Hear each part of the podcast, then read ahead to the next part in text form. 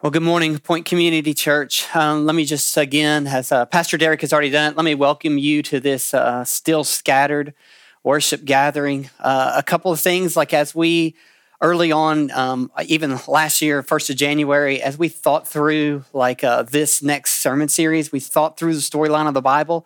A couple of things I could say um, about today. Um, one is I had no idea that I would, by this point, be a full blown televangelist coming to you as you sit in your pajamas uh, with your kids all around you or whatever your situation may be. I had, I could not foresee that. I did not think I would be in a room preaching to the camera, but here we are. The second thing I would say is I had no idea um, I would be this excited about preaching from the book of Judges to you, but yet both of these things are true. And so uh, before we um, dive into Judges, let's just uh, take a moment and uh, let's just pray. Uh, Father in heaven, um, as we as we open up your word and your word is opened up to us, would you open up our hearts? Through the power of the Spirit, Lord, we know that as believers, we're united as one in you even though we're we're meeting in i don't know a hundred plus different locations we're united by you as we are one in christ.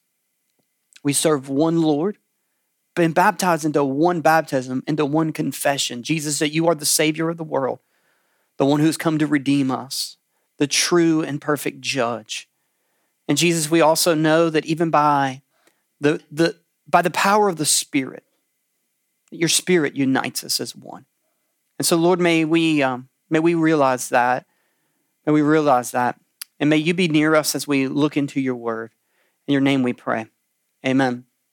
If you could, if you're joining with us on Facebook Live, if you could just drop in the comments just a good morning to uh, to one another as we as we get started unpacking uh, the book of Judges. Even before we dive into Judges, let me just make a few remarks about the book of Joshua. And so, the book of Joshua was the sixth book. Pastor Sean kind of wrapped it up for us last week, and we start the book of Judges. But Joshua begins with the death of Moses and the raising up of a, of a new leader, and that new, new leader was Joshua.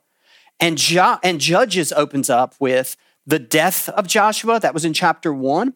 And now we have new leaders who are going to be who are going to be the judges. Last week in chapter 24 of the book of, uh, of Joshua that Pastor Sean preached about, that um, what Joshua does is he calls the children of Israel he uh, kind of goes over the covenant with them again. Moses has already done that at the end of Deuteronomy. Joshua will do it again to them, and he will call the people to, to faithfulness to the covenant. He will call them to fidelity, faithfulness, and and um, com- and, and doing that, and sincerity into keeping the covenant. And the people, the Israelites, they will respond with, "We will do it." In fact, they will say, "Far be it from us that we would ever serve another God other than the God that has delivered us up out of Egypt. And then Joshua's response last week was this You can't do it. You won't do it. You will not keep the covenant of God. You can't do it.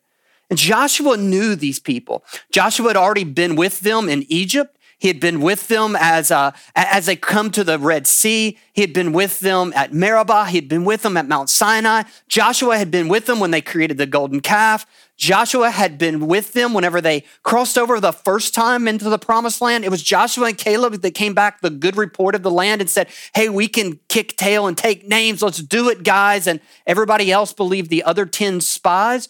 Joshua has just spent 40 years with this same people or the, that former generation, this new generation of people. And so even though they're getting ready to cross over into the promised land, even though they're getting ready to take the promised land as what it is, the promised land from God, Joshua knows them and he knows their hearts and he responds to them with, You can't do it, even though they say they can. And what the book of Judges is, the book of Judges is the Israelites proving Joshua to be right.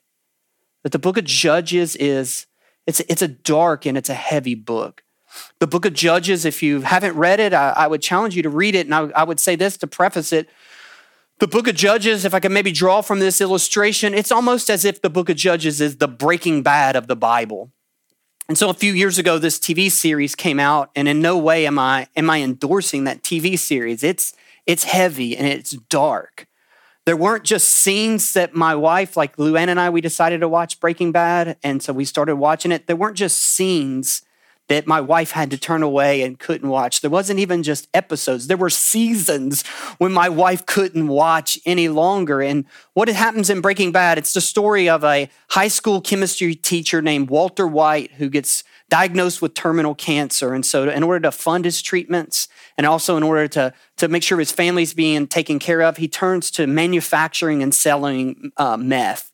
And so, it is the the, the story of a high school chemistry teacher who's esteemed by his colleagues and well known and well thought of. It's the storyline of him over a few seasons becoming a, a drug lord. And with every season that passes, what you see is you see the character, the person of Walter White becoming more and more dark. You see it in the beginning, cracks and flaws, but you see what is truly inside of this man coming out in this man. And by the end, you don't even recognize him. He's become a, a totally different person. And the book of Judges is, is similar in that every chapter, what you see is you see the people of God, the Israelites, the, the people that God has set his love and his affection on. You see them becoming more and more dark, more and more wicked, more and more evil as, as you go through. That in fact, the final chapter, the final two chapters, I may even say, of the book of Judges, I believe are some of the darkest chapters in the entire Bible. Now, the book of Judges isn't just a book, but the, the book of Judges is a, it's a, it's, it's telling the story. It's, it's capturing a, a period of time. It's chronicling a period of time. Uh, some almost maybe as much as 400 years are transpiring over the time of Judges. It's written by Samuel. Samuel, as he as he's heard the story, Samuel, as he's looking back, Samuel, or at least that's what we believe. It's never identified who the actual author of the book of Judges is, but we believe it to be the prophet Samuel. And so Samuel's going back and telling the story from the death of Joshua until kind of Samuel's. Uh, um, role as the prophet. And he's capturing, as it says, the book of Judges, he's capturing the, the storyline of the judges. In Judges, a, a pattern emerges. Um, it, it's the pattern is this it is what I would like to call the cycle of sin.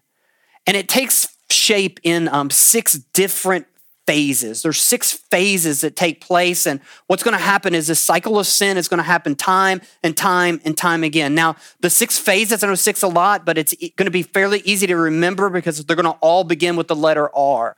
And so uh, the rest of our time together, for the most part, we're just going to unpack these. But here's the cycle it is, begins with the rebellion of God's people. And then it is the retribution of God. It is punishment, God's punishment upon his people, God's discipline upon his people, God's judgment upon his people for their wrongful doing, for their criminal acts, for breaking the law. It's followed by repentance of the people crying out to the Lord, and then becomes the rescue. And that's where the judges come into play. After the rescue, there's a period of rest. And then the last R is repeat because then it happens all over again. Over and over and over throughout the book of Judges. This is the pattern, this is the cycle that takes place. And so let's unpack each one of those, beginning with rebellion. In the context of, jo- eh, of the book, what happened in Joshua is Joshua had taken the people to the brink of the promised land. That was in the first chapters. And then what happens throughout Joshua is the conquest begins. And throughout Joshua, the major battles have been fought, like the city of Jericho has fallen and other places have been destroyed. The most fortified of the cities have pretty much been destroyed. Whenever you get to Judges, the people, for the most part, are living in the promised land, and now just the individual tribes need to take over and settle their areas. And so there still are inhabitants in the land. Even though the battles have been fought, there's still inhabitants living there in the land. I mean, that's kind of the problem of that. That's why before in Joshua and even in Deuteronomy, uh, even all the way back in uh, even in Exodus, you have God saying that when you get to the promised land, there will be the Amorites, the Perizzites, the Canaanites, the Hittites, the Girgashites, the Hivites, the Jebusites, the Sketerbites. I had to work it in. I've been waiting weeks to work it in. That's one of my grandpa's lines, and I couldn't let this week. I mean, I, I said all of that just to say the Skeeter bites right there, but But that's what's happening. Those folks are already living in the land. And now the Israelites, through military conquest, through war, through fighting, through swords, through blood being shed, they're having to go in and, and depossess the land in order to take what has been theirs, given to them from God, their inheritance, the promised land. Now, let me just make a side note that I know even that thought right there is troubling for some of us. And I got to be honest, it's troubling for me that whenever you think about God ordering his people to go and to destroy whole cities and to do all of these things, like it, it's tough for us to think about. But let me just say a couple of things for those of us that may struggle with that. The first thing is the conquest was not based upon race. This doesn't reveal that God is a, a racist God. It's not built upon a race uh, of a certain ethnicity of people. It's not ethnic cleansing. That's not what God is saying here. It's not racial. It wasn't economic either. In fact, they're told you can't plunder the city. You can't take these people as your slaves. You can't steal from them. The spoils don't belong to you. So it's not racial, it's not economic, but it's this it's theological. What the children of Israel, what the Israelites and their army and their force are doing is they're carrying out the, the judgment of God upon the people. They're carrying out God's judgment upon the people groups. Like, first thing you got to realize is the Amorites, the Hittites, the Hivites, all of those folks, they're not innocent people. That we want to believe that, that there is such a thing as an innocent human being, and there's not that everyone has sinned and fallen short of the glory of God. And whenever the Bible declares that to be everyone, that's everyone, that's all of humanity, that these are sinful people who have oftentimes done evil things. They, they serve um, false gods that lead them into evil practices. These are idolaters, and they do evil, horribly evil things like sacrificing children and in the conquest, the Israelites are to drive out pagan worship and pagan practices. And God is using them as an instrument of justice in order to drive out, to cleanse the land of, of evil. Let me just also say this this is unique. What's happening here in Joshua and in Judges, it's, it's unique. It's unique in the storyline of the Bible, it's unique in history that in no other time can any other people or any other land claim that what they're doing is similar to what God did in Joshua and in Judges. They're being commanded to do so by God, but God will never and has never commanded his people to ever do that again. That the book of Joshua and the book of Judges are never to be a justification for a holy war today or even in our past, not in the Crusades, and certainly not in what you see Americans and our early settlers doing to the Native Americans. The tr- atrocities were done there. They are not what is occurring there. They cannot claim Joshua judged, judges to justify they were doing. When you get to judges, most of, as I've already said, the heavy lifting has been done. The major battles have been fought, they've been won, major cities have been conquered, and what's left are the smaller skirmishes. Now the individual tribes, they're, they're going and they're taking possession in these areas. They're to completely drive out the inhabitants, only they don't do that. This falls back into that rebellion part. They don't listen to the Lord. They don't uh, obey God. They don't drive them out. They don't leave them. Instead, what they do is they mingle with them. That what we see in the book of Judges is the Canaanization of Israel that the, the conquest itself, it's a unique time, it's a unique thing, but there's a, a principle in place here. And here's the principle the principle is this that the people of God are called to be holy. They're called to be a holy people. That means that they are, what we mean by holy, that means they are to be separate. They are to be unique. They are to be separated by their love of God, by their worship and their service of God, and they're to be separated by the law of God that the law of God, in particular the moral law of God, the, the Ten Commandments of God, that they're not just arbitrary laws that God has put in place, but the Ten Commandments, they reflect the nature, they reflect the character of God. And so, from that place of holiness, we are, as the people of God, to live out in that holiness. We're to live out in, in our love for the Lord. We're to live out in our service and our worship of God. We're to live out in holiness uh, uh by, by the way that we live, by the, our keeping of God's law. And the people of God, we're called to influence and to transform the culture around us. And we're not to do this by, by might. See, that's the principle at place. Not by might or by force, but by, by love and by being a people of character and humility and meekness and service. And we have good news to tell. Our good news that we have to tell is the gospel of Jesus for us as the church. That as we live out from holiness, that we are by the power of the gospel to tell the good news of Jesus.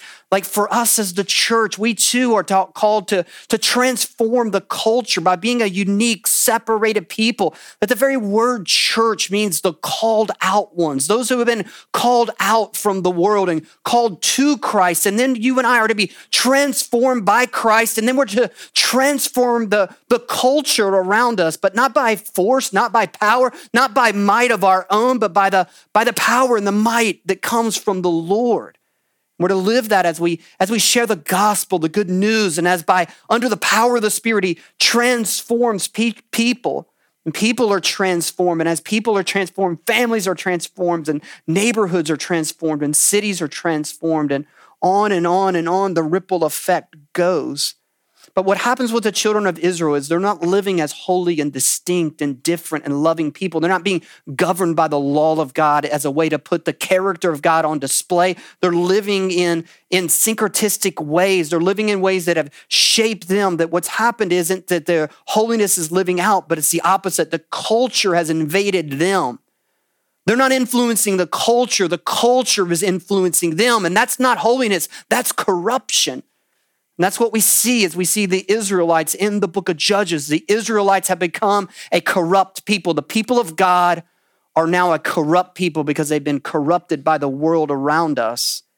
And as Pastor Sean talked about, what happened is, is as they intermingled with these people, is they adopted their gods. They didn't adopt their gods in not keeping God. They didn't, they didn't neglect Yahweh, the God that has led them through to the promised land. They didn't neglect that God. Like what they tried to do is they tried to just mingle him in with the other gods that these other people worshiped. And that's what we see here. And what you see happening then is you see that the people of God have become corrupt. That in fact, in the Bible, as, as, as um, Pastor Derek read the text of scripture for us, that God gives it a name. The formal name is syncretism, but God gives it a name. He calls it spiritual adultery. He says they've whored after other gods. And that's what God looks at uh, the, the pollution of our idolatry. That's what he calls it, that he is a God who's called his people together and he's covenanted himself to his people. He's married himself to the people of God. And whenever we go running after other gods, and we'll get there towards the end, but when we run after other gods, that that's what it is. It's spiritual adultery. It's not just sin, although it is, but sin is spiritual adultery. What comes next from these corrupt people then is God's retribution, God's judgment. In fact, throughout the uh, book of Judges, seven times it will say this they did what was evil in the sight of the Lord. Seven different times, which again, the, there's importance with the number seven Seven different times, God will declare that these people, my people, have done evil in my sight. And so, what God brings is He brings His judgment. And what that looks like for the Israelites, it means that they lose in war. It means that they are conquered instead of conquering. They are the ones who are taken, who are plundered. They are the ones who are taken back into captivity, back into slavery. They are oppressed. God thwarts their success and he thwarts their victory and he withholds that from them. And sometimes this happens for long seasons. And so then what the people of Israel do, the children of Israel, is they cry out to the Lord. They rightly repent. They understand that their problem isn't just an economic problem, but their problem ultimately is a spiritual problem. It's not an oppression problem, it's a spiritual problem. And it begins with us that we have forgotten God. We've left Him and we've become corrupt in our practices. And so they repent and they cry out. We have a God who who sees the distress of his people and hears the cries of his people. And then God rescues. God rescues his people. And the rescue in the book of Judges comes through the judges. Now, I don't know what you think of whenever you think of judge, but a couple of things is one is if, if Simon Cowell enters your mind when you think of judge, then don't do that with the book of Judges. If Judge Judy is what you think of whenever you think of judges, don't do that with the book of Judges. Don't think of those things. Don't think about a long black robe and a gavel and maybe a, a powdered wig. Like, don't think about those things when you think about judges. That what you should think about when you think about judge is think about gosh, maybe Rambo. Think about a military general. Think about a conqueror, someone who's going to lead the people, someone who's going to kick tail and take names. And that's what God sends to the people. That these judges aren't judging the people of God, but what these judgment judges are doing is they are carrying out God's judgment against God's enemies, namely those who worship false gods. That's what he's doing. That in fact, the, the word judge, the, if we were to look it up in the Hebrew, it, ha, it has the same root word as, as Joshua. Same root word for judge as, as one who saves, one who delivers, one who rescues. That's what the judges are. They're saviors, they're rescuers, they're deliverers. Now, how many judges are there? I'll pause for a second, and see if you can guess. Like if you've been following in the storyline of the Bible, hopefully you guess seven or you guess 40 or you guess 12. Like those are the numbers that reoccur. And there are 12. There are 12 judges throughout the book of Judges that God raises up. There was Caleb's ne- nephew, Othaniel. There was Ehud, who's the left-handed assassin. Now, listen, if you're if you are following with me and you've got boys in your home, right, ages 10 to 14, somewhere around there, turn to Judges chapter 3 and read the story of Ehud with your boys. They will love it. They'll go, That's in the Bible. And you'll go, Yes, that's in the Bible. They'll love that story. There's Ehud, there's Deborah, that's right, a female judge. There's Barak, there's Gideon, who Gideon looks like such a great warrior for God and accomplishes so much. And then at the end of Ehud, at the end of Gideon's life, sadly, he makes an ephod of gold and the people begin to worship it. And even Gideon begins to worship. There's Jephthah and there's Samson, the story of Samson and Delilah. Samson was a judge such an unlikable hero. And then there will be six more judges to follow. Those are just the early judges that I mentioned by name. There'll be six more, and all 12 judges, their stories, their stories are like Israel's stories. They're stories of both success and failure. That the success, and sometimes they do well, and then like Gideon, in the end of their lives, they turn and worship other gods and they fail like Samson, who began so good and so strong and so mighty, and then in the end, he, he fails. And that's what the judges are. They're at best flawed heroes. They're deeply flawed, sinful people, but yet the Lord uses them. And as the judges lead Israelite into military victory, it leads the people to a time of rest, which was that, which was that second to last R a time of rest and a time of harvest, a time of living in the land, a time of settling the land, a time of building cities. They, let, they were led into those areas, but oftentimes they were short lived, and then you get into the repeat part. It was during the times of rest when they were tested the most. Say that again. It was during the times of rest and of blessing that they were tested the most. Their, their, faithfulness to the Lord was tested the most. When it was seemed easy, in times of easiness, they were tested the most. That the Lord did not remove the sinful, evil influences around them, neither did he remove it from in them, but he left it out of them in order to test them. And the people, and it wasn't long until they had forgotten the Lord, and they fell back into sin and back into rebellion and back into idolatry, back into spiritual adultery, which brought God's judgment, which brought uh, repentance, which brought rescue all the way around. And that is the cycle of sin, and that's the cycle of judges that we see it. But now, remember, that's 400 years of time we're talking about over time and time and time again, at least 12 times. Now, a couple of application points for us. The first one is this The cycle of sin is the cycle of our lives, is it not?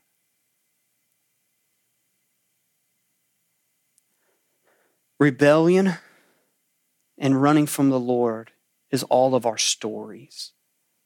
That in the same way I said about the Hittites and the Hivites and the Jebusites, that there were no innocent people, the same thing is true. There are no innocent people. There are no rebels. That we are all are born rebels. We all are born under the penalty of sin.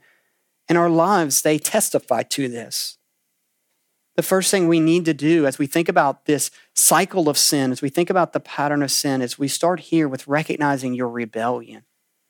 Recognize your rebellion and call out to the Lord. And the good news throughout the cycle of sin isn't just that we've rebelled. That's not good news. That's the bad news, but that's where it begins.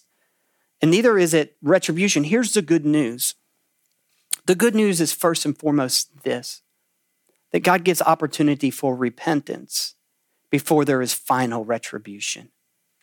That if you're watching this live stream this morning and there's, there's breath in your lungs, then God has not brought the final retribution upon you yet. The final judgment, the final verdict has not been made. And the good news is this that you can repent and you can turn. The good news is this that God has sent a rescuer in the person of Jesus who leads us, who leads the repentance into places of rest. That is the good news.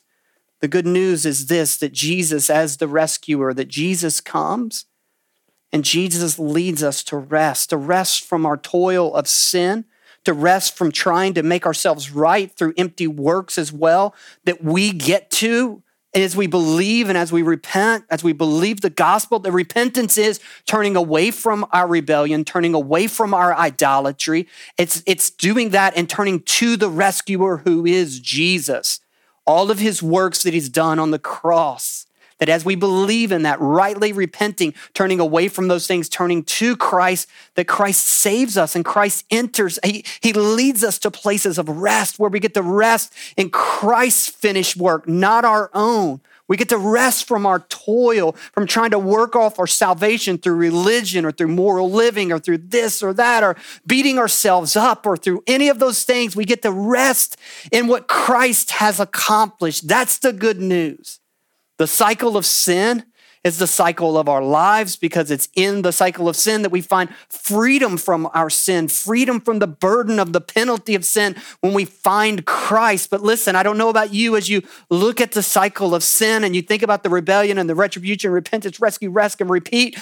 Not only does that sound like my life as I look back on, not only does it look like the event that occurred when I was 15 years old when I repented to Christ, but that cycle, it looks like last Tuesday for me. It's not just an isolated cycle that speaks about the, the grand narrative of my life, but even more than that, it speaks about my, my everyday that I think I hit every one of those cycles even last week that rebellion and rebellion and idolatry that it's that it's in me. That not only is this that we see here not only is it the, the pathway of salvation but it's also the pathway of of being saved of living as the saved as living as the redeemed as living as the holy ones living as the church. It's the same pathway. It's the pathway of sanctification as well it's when I recognize my own rebellion and my disobedience and my idolatry. And oftentimes we want to leave idolatry as a thing in the Old Testament. We want to leave it in something in, in, in, uh, in the book of Judges, and we would say, well, that's what they did. And listen, that is not true. That worship, worship is intrinsic into the heart of man. That we are been made by God with the capacity to worship. That the difference between Christians and non Christians isn't that Christians worship and non Christians don't worship. The difference between believers and unbelievers isn't that believers worship and unbelievers don't worship. No, the difference in those two is that believers, Christians, we worship Jesus, and unbelievers, Non Christians, they worship too, they just worship another object. That what idolatry is, is whenever we fail to worship Jesus and we worship something else. And I know there are idolatry that's easy to spot. It's easy to spot as we read the Old Testament and we think about them serving Baal and those serving the Asherah pole, offering child sacrifices. But here's the truth in America we sacrifice children almost every day to the God of sex. It's called abortion. We're still worshiping Moloch as the children of Israel did. People sacrifice their children all the time for pleasure and desires to follow after fleeting things of the flesh. They sacrifice their children all the time for work in order to get and to gain, to have bigger homes and fancier cars or nicer things in order to keep up with the mirage that is the American dream that's sold as a faulty bill of goods that leads you into more and more captivity. It's idolatry, is what it oftentimes is. It's because you're worshiping something else. In fact, Tim Keller said this What is an idol? An idol is anything more important to you than God is. It's anything that absorbs your heart and imagination more than God. It's anything that, that you seek to give, to give you what only God can give you. An idol is whatever you look at and say, in your heart of hearts, if I have that, then I feel my life has meaning.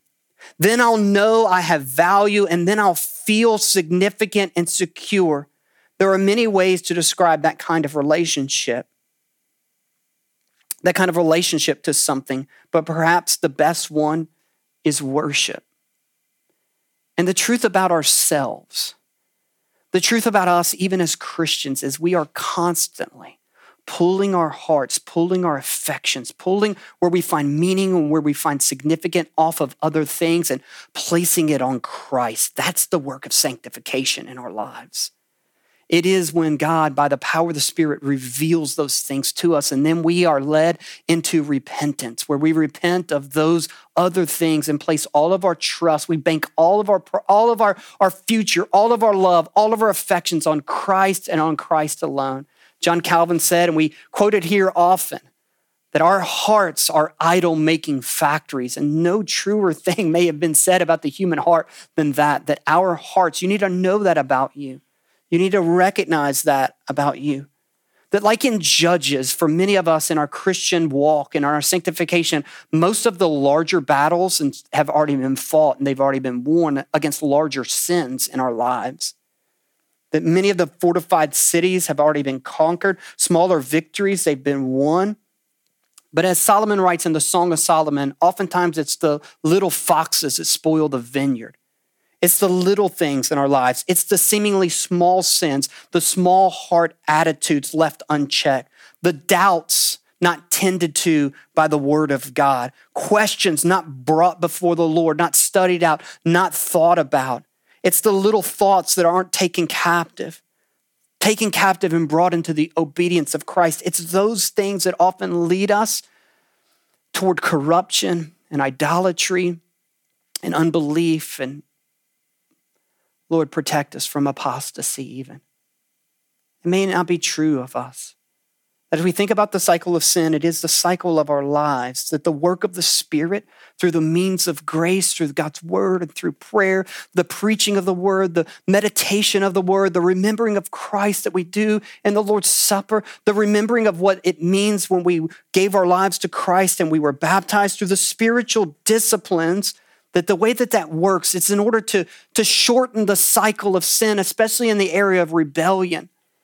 And so that whenever you read God's word, you don't harden your heart at the things that God's word says. You don't try to justify your actions or justify your heart or justify your thoughts by saying, well, I know other people do, or I know people think worse, or even saying, like, well, this seems too hard. But you bring your heart before that and you say, Lord, if there's anything in me that is offensive to you, Lord, reveal it to me that I may repent of it. You meet God's grace of showing us our idolatry and our rebellion with true and genuine repentance, a turning from those things. The Spirit is at work in order to shorten our rebellion, in order to also lengthen our rest. It's to shorten our rebellion. In fact, I would say this that One of the ways that you know you're getting the gospel is how quickly you can move through those cycles. Like I said, I felt like this was me last Tuesday. That's right, on a Taco Tuesday, that I would hit every one of those. But one of the ways that I know that I'm getting the gospel and understanding the gospel is how quickly I can move from recognizing my idolatry, recognizing my, obedi- my disobedience and my rebellion, and moving from there to repentance back over to looking to Christ as my rescuer and back into the place of of rest, where I'm resting in Christ and Christ's finished work for me, not my performance, but Christ's perfect performance, not my morality, but Christ's perfect righteousness, not any work that I may do, but Christ's complete finished work that is done on the cross and in, in, in an empty grave, upon his declaration of my, of my over that, over my life. It doesn't really matter how I feel about that.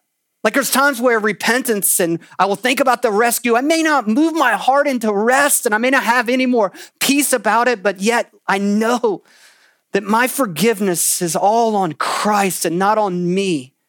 It takes me a few days sometimes to rehearse that over and over, rehearsing the gospel to myself, for I find my heart and my, my life in a place where I can rest and I feel assurance of my forgiveness and feel assurance of my communion with God. But again, it's not based on me and my performance, it's based upon Christ. God rescues the repentant. That's a truism that we can see throughout the book of Judges. Not by our might, not by our good works, not by our accomplishment, but it's God who provides and raises up a rescuer. And He's done that in the person and the work of Jesus, and He is perfect in that. All other judges have failed, but Christ, as the perfect judge, never fails. And lastly, let me just say this as a second. Our second uh, um, application that we can draw from the book of Judges is this Parents, never underestimate your role to teach your children about Jesus. That Judges chapter 2 is a summary for the rest of the book of Judges, is setting it up as that trajectory, but it begins with this. And all that generation also were gathered to their fathers. And speaking about the generation of Joshua, and speaking about the, the, that next, actually, not even the generation of Joshua, that next generation, the generation that has, has um, endured in the time of the wilderness, it's gone through that generation, the generation that was going to be led into the conquest, they're gathered to their fathers. That means is they died. They died. And there rose another generation after them who did not know the Lord or the work that he had done for Israel doesn't mean there when it says it did not know the Lord, it does not mean they were ignorant of God. They weren't ignorant of Yahweh. But it didn't, it didn't strike a chord in their hearts. What, what God had done didn't, didn't ring true in their heart of hearts, this next generation. They knew about him, but it just didn't move them to worship of him. And that happened because of two reasons. I believe, idolatry and intermarriage. It happened because of idolatry. They saw their parents who didn't take Jesus very seriously. They saw their parents who were given over to syncretism and spiritual adultery and idolatry. They didn't see their parents probably as those who not just taught them the Bible, but their parents as people who, who repented, who was put staking everything on Christ. Listen, parents, Never underestimate your influence you have on your children to teach them and to instruct them into the things of Jesus. That is my story. That as I stand here before you as a 45 year old man, I, I'm here because of the sovereignty and the goodness of God, yes. And I'm also here because at age 14, my family, in particular my dad, got right and got serious about his relationship with the Lord. Now, he didn't catechize us. He didn't tuck us in at night, kiss us on the forehead. He didn't pray over us every night. But what he did was he, like Joshua, like we saw in Joshua, he said, As for me and my house, we're going to serve the Lord. And he set the pace in our family as the one who led us to church and took us to church. It wasn't a question. We didn't get up, we didn't get together on Saturday night and flip a coin whether we were going to go to church the next morning. Let me also insert this. At that time in our lives, when I was 14, from 14 to 17, we drove an hour and 15 minutes to get to our church family. And on Sunday mornings, we got up and we went to church. We went to Sunday school and we went to church. And Sunday evenings, we went to church. And Wednesday nights, we went to church. That's right. On Wednesday nights, we drove three hours to go to church. Why? Because my dad was setting up the precedents in our lives for us. The church is important. And I listened. I saw that. Never underestimate your power as parents to teach your children, to influence your children. When they see it taking root in your heart, when they see a mom and a dad who, who know the Lord, who love the Lord, who, who live repentant lives, not perfect lives, but repentant lives. Believe me, if I had to repent to my kids a hundred times, sorry for losing my temper. I'm sorry I said that. I'm sorry I did that. I know that that doesn't reflect Christ to you very well. Through idolatry and also through intermarriage, they didn't influence their children to marry well. And parents, this is a place where you, I think you can really influence your children. I hope you don't write me off as a religious zealot here, but for my children, even when they were young, We've started with our five year old, we say, don't date anyone who isn't a believer. Whenever my older children talk about a new boyfriend or new girlfriend, question number one is Are they Christians? Are they Christians? Do they know Jesus? Do they believe in Jesus? Are they living repentant lives? Are they following after him? Are they being discipled? What church are they a part of? Do they go? Do they attend? Those are the most important things to us because ultimately our trust is in the power of Christ. The, di- the downfall of Israel in this period comes on the backs of primary, primarily two actions idolatry and intermarriage. Judges chapter 21, 25 closes out with this text where there's so much tension. The text is this In those days, there, were, there was no king in Israel, and everyone did what was right in his own eyes. That's how Judges ends. Judges ends with us feeling that tension, and that tension in the text is the longing for a king. And in the absence of a king, people are free to do whatever the heck they want to do. That king that they're waiting for, that king that they're longing for, he'll come. He'll come a lot of years later, but he'll come. He'll come as the person of Jesus. Jesus is that king. The judges, they came to save the people from the consequences of their sin, but they could not change the cause of their sin. But Jesus is that Savior and Jesus is that King. Jesus is the judge who takes upon himself the consequences of our sin and he offers us new hearts in order to seek after his righteousness. Let's pray. Heavenly Father, thank you. Thank you that we find our rest in you, Jesus. And Jesus, I pray for people that may be watching us even this morning who have yet to find, who've yet to repent, who's yet to find their rest in Christ. They're trying to work off their salvation through other means. They're trying to they're, they're trying to stifle the consequences of sin. They're trying to stifle sinful actions, but the cause is still in them. Sin is easy because they've not been made new. They've not been changed. They've not been born again. They've not been born from above that comes through the power of your spirit. So, Jesus, as we look to you as that perfect rescuer, may you save us, save us from our sin. Save those who have yet to place faith in you, and save those of us who have placed faith in you. Continue to save us from our sin. Save us from the, you've saved us from the penalty of our sin. Deliver us, Lord, from the power of sin. And Jesus, we too, like the people in Judges, we long for the perfection of your kingdom, that where we won't just believe it by faith, but we'll see it with sight. We long for that. It's in your precious name we pray. Amen.